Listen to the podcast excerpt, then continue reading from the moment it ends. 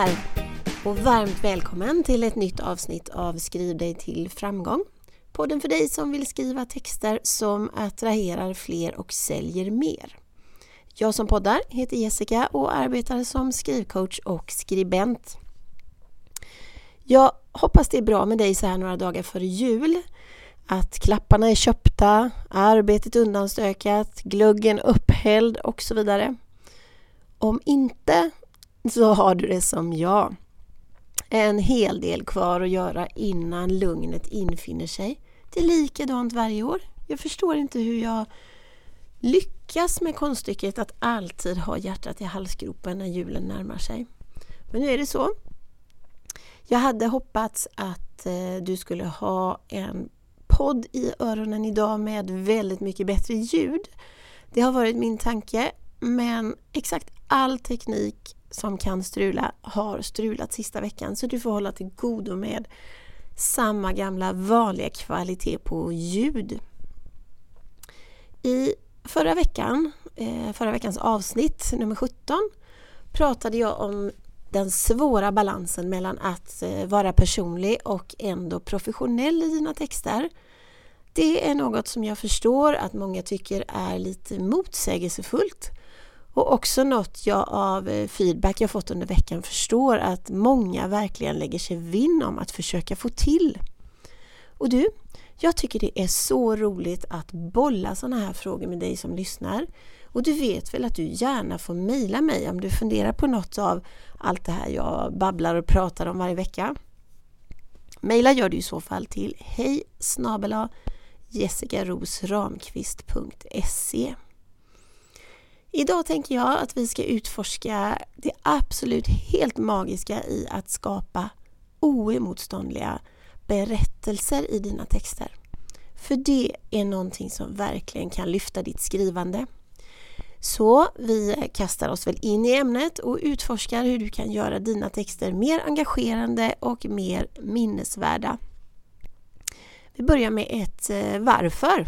Jag gillar varför. Eh, ett varför är så bra att ha klart för sig innan du sätter igång.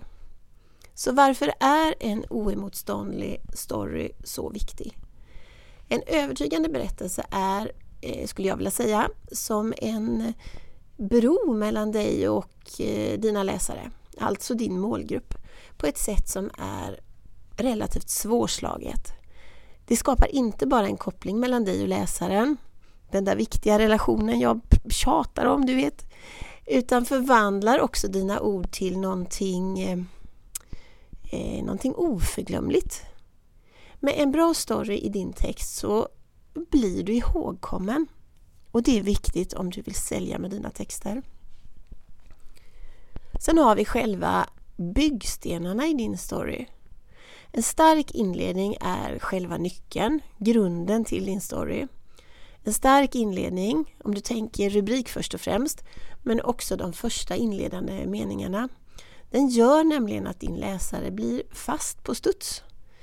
Eh, om din inledning fångar din läsares uppmärksamhet direkt och gör henne eller honom nyfiken så har du satt grunden. Jag hörde faktiskt tidigare idag att man har tre sekunder på sig i video till exempel att fånga din läsare. Och jag tror eh, helt, helt utan eh, någon vetenskaplig fakta bakom mig att du har inte längre stund på dig när det kommer till text. Ögat fångar rubriken och ser direkt om det här är intressant eller om du ska scrolla vidare. Och efter du har satt den här viktiga första grunden så lägger du de andra byggstenarna. En efter en låter du din berättelse utvecklas genom att du väver in relevanta detaljer, erfarenheter och så vidare. Se till att din text inte bara blir en text som någon läser men också en text som, som man upplever när man läser. En av byggstenarna som du verkligen behöver eh, det är det personliga. Yes, nu är vi tillbaka till det. Dela din historia, dina utmaningar, framgångar, tankar och funderingar. Allting med relevans för ditt budskap naturligtvis.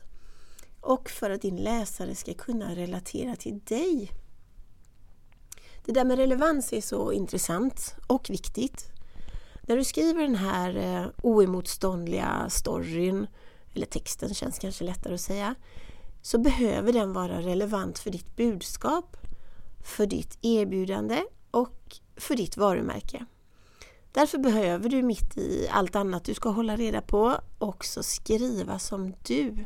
Du behöver vara autentisk. Jag höll ett föredrag på en summit häromveckan i ämnet autenticitet. Där pratade jag om hur viktigt det är att inte tappa bort dig själv när du skriver texter som säljer. Om att vara transparent och äkta. Överdriv inte och använd dig absolut inte av floskler. Vill du lyssna på den föreläsningen så går det att göra fram till och med årsskiftet har jag fått besked om. Jag lägger en länk i avsnitts, avsnittstexten om du vill höra mer om vikten av att vara just autentisk. En genuin berättelse har en kraft i sig som är svårslagen. Det går inte att komma ifrån. Genuina texter säljer, så är det. Ett stavfel hit eller dit, det kan passera, det kan vi alla leva med. Men tumma aldrig på din autenticitet.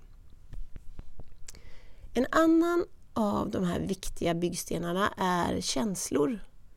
Känslor är som ett, eh, som ett magiskt eh, kitt, som ett klister som håller ihop dels din story men också dig och din målgrupp. Väck någonting hos din läsare.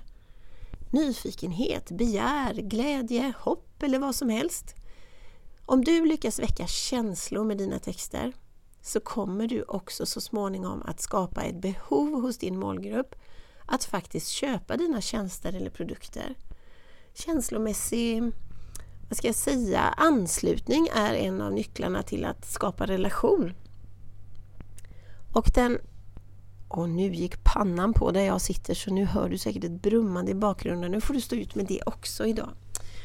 Vad tokigt det blev idag. Den sista byggstenen då? Precis, det är Call to Action. I en sån här oemotståndlig text jag pratar om idag så kan du tänka att din Call to Action är steget in i framtiden.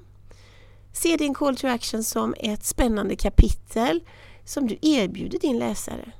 Som du bjuder in dem till att vara delaktiga i. Pratar vi story så ska den inte avslutas här. Din Call to Action är som en inkörsport till din och din målgrupps fortsatta gemensamma resa. Eh, ta, din, eh, ta din läsare i handen helt enkelt med in i framtiden på er gemensamma resa. Eh, om du tycker det är jobbigt att sälja så kanske den här metaforen om din call to action som ett framtida kapitel eller inkörsport om du hellre vill kanske kan hjälpa dig att faktiskt presentera ditt erbjudande du behöver ju sälja. Så är det bara. Det kommer vi inte ifrån. Du kanske älskar att sälja. Jag gör det inte.